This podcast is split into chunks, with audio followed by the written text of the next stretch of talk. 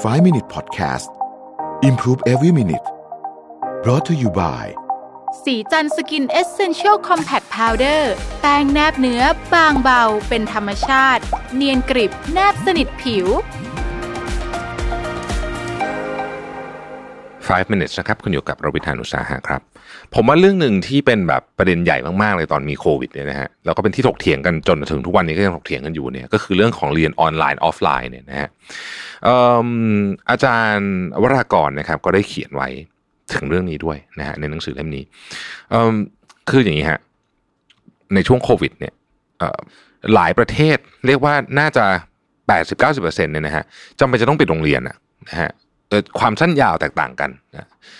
ความเข้มงวดแตกต่างกันเนี่ยนะครับไม่ในสเกลใดก็สเกลหนึ่งนะครับเมื่อเราพิจารณาไปแล้วเนี่ยเวลาคำว่าเรียนออนไลน์เนี่ยมันมีความหมายแตกต่างกันมากสำหรับเด็กแต่ละชั้นเรียนนะฮะเออเอาเด็กประถมมัธยมก่อนแล้วกันนะฮะประถมมัธยมก่อนเด็กประถมมัธยมเนี่ยนะครับโอเค โดย concept ของมันเนี่ยก็เอ่อถ้าเป็นเด็กที่เล็กหน่อยเนี่ยนะครับการเรียนออนไลน์เนี่ยลำบากลำบาก นะฮะลำบากในเชิงกายภาพของตัวเด็กอยู่แล้วด้วยนะครับ เพราะว่าเด็กที่ยังอายุน้อยเนี่ยเขาต้องการคนใกล้ชิดมากๆ แต่โตขึ้นมาหน่อยเนี่ยเอาประเทศไทยแล้วกันสภาพความเป็นจริงประเทศไทยก็ต้องยอมรับว่าการเรียนออนไลน์เนี่ยมันทดแทนการเรียนแบบเห็นหน้าไม่ได้เลยนะหรือการเรียนมันไม่ได้จริงนะฮะอันนี้คือสภาพความเป็นจริงของประเทศเรา ไม่ว่าจะเป็นเรื่องของโครงสร้างด้านอินเทอร์เน็ตนะฮะหรือแม้แต่ อะไรล่ะหลักสูตรเองนะฮะก็ไม่ได้ถูกออกแบบมาอย่างนั้นนะครับ การเรียนออนไลน์เนี่ยมีวิธีการในการเรียนที่ไม่เหมือนกับการเรียนที่เอาคนไปนั่งอยู่ด้วยกันนะครับ ต้องมีการเตรียมรูปแบบเฉพาะ ต้องมีการลำดับเนื้อหาเฉพาะ ต้องมีการกำหนดระยะเวลาที่ไม่เหมือนเดิมนะครับ เพราะต้องยอมรับอย่างหนึ่งว่าสิ่งที่ผ่านมาที่เราทำก็คือ เราเอาสิ่งที่เราเรียนกันในห้องอะแบบครูเจอหน้าเรียนยังไงทำอย่างนั้น ก็เอาไปทำอย่างนั้นแล้วไปทำออนไลน์ ซึ่งมัน มันไม่ได้นะฮะคือมันก็มีงานวิจัยมาเยอะพอสมควรว่าผลลัพธ์ของมันเนี่ยจะตกต่ำลงไปเยอะมาก การเรียนออนไลน์เนี่ยถ้าหากจะให้มีผลลัพธ์ในการเรียนรู้ที่ดีเนี่ยนะครับ ต้องมีอยู่ด้วยกันหกอย่างหกอย่างเลยนะฮะ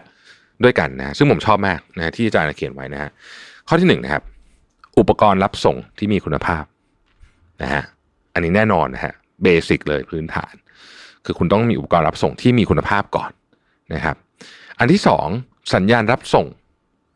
ก็คือสัญญาณอินเทอร์เน็ตเนี่ยนะต้องคุณภาพดีและไม่ขาดตอนด้วย ต่อให้เร็ว แต่ว่าระดับติดๆอันนี้ก็ไม่ได้เหมือนกันนะครับ ข้อที่สามครับซึ่งเป็นอันที่ต้องบอกว่าที่ผ่านมาเราอาจจะยังไม่ได้ทำเยอะก็คือ เนื้อหาการเรียนรู้เนี่ยต้องถูกปรับให้เหมาะกับออนไลน์ อย่างที่บอกการแบบเคยสอนบรรยายยังไง แล้วเอานั้นขึ้นไปบนออนไลน์เลยเนี่ย อันเนี้ยมีแนวโน้มจะไม่ work ด้วยหลายเหตุผลนะครับ ข้อที่ 4 ครูที่เข้าใจเรื่องการเรียนออนไลน์ และมีความรู้ความสามารถในการจัดการเรียนในระบบนี้นะฮะห้าผู้เรียนมีสมาธิในการเรียนนะครับ ซึ่งสมาธิในการเรียนเนี่ยมันก็มีปัจจัยหลายอย่างนะฮะลองนึกว่าถ้าเกิดว่าเรามีพี่น้องสามคนแล้วต้องเรียนกันอยู่ที่บ้านนะฮะจะมีสมาธิได้เนี่ยเอันดับแรกเลยคือต้องไม่มีเสียงรบกวนกันนะฮะแค่นี้ก็จะยากแล้วนะครับ ข้อที่หกนะครับ หากปลายทางเป็นบ้าน ซึ่งส่วนใหญ่เป็นบ้านแหละนะฮะก็ต้องมีผู้ปกครองที่มีความรู้และมีเวลาในการช่วยเรียนรู้ของเด็ก หากขาดข้อใดข้อหนึ่งในหัวข้อนี้แล้วเนี่ยนะครับ มันก็จะทำให้ผลลัพธ์เนี่ยไม่สำเร็จผลนะครับ อาจารย์บอกว่าลองจินตนาการนะหากทุกคนไม่ได้มีเครื่องรับสัญญาณหรือว่าแล็ปท็อปหรือโทรศัพท์มือถือที่สามารถรับภาพได้ดี อย่างเดียว คือสมมติว่าคนที่เขาไม่มีอุปกรณ์ที่ดีพอเนี่ย แค่นี้ก็จบละนะฮะแค่นี้ก็จบแล้ว เพราะฉะนั้นในความเป็นจริงของประเทศไทยคือเราเป็นอย่างนั้นจริง ๆ เราไม่มีหกข้อนี้ครบ ดังนั้นการเรียนออนไลน์จึงไม่เหมือนกับ การไปที่โรงเรียนนะครับ แม้ในระดับมหาวิทยาลัยที่เราค่อนข้างจะมีความเชื่อกันว่ามันน่าจะเรียนออนไลน์นได้เพราะว่าเด็กก็ค่อนข้างจะโตแล้วนะครับแล้วก็วิชาเนื้อหาเนี่ยก็อาจจะ ถูกปรับมาให้พร้อมสำหรับการเรียนออนไลน์อยู่ระดับหนึ่งละนะครับ อย่างไรก็ดีเนี่ยสำหรับประเทศไทยเองเนี่ยนะครับอาจารย์วรากรก็มองว่า มันก็ยังยังไม่ได้อีกอะนะฮะยังไม่ได้อีกอะนะครับ เพราะว่าวิชาจำนวนมากเนี่ยอืมไม่ได้ถูกออกแบบมาสำหรับการเรียนออนไลน์ แม้จะปรับแล้วก็ยังไม่ได้อีก อีกทั้งการเรียนการสอนแบบ active learning คือผู้เรียนเนี่ย ไม่ได้เพียงแค่รับฟังบรรยายหากแต่มีส่วนร่วมในการเรียนรู้ ด้วยการกระตุ้นผ่านคำถาม และการทำงานเป็นกลุ่มนะฮะซึ่งมุ่งใช้ปฏิสัมพันธ์ ระหว่างผู้เรียนเพื่อให้เกิดทักษะและความรู้เนี่ยมันก็ยังไม่เกิดขึ้นอีกด้วยนะครับ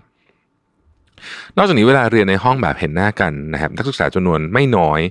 ที่ไม่ได้ตั้งใจฟังเต็มที่กินขนมคุยเล่นกันนะครับเอ่อถ้าปล่อยให้เรียนอยู่บ้านนะฮะ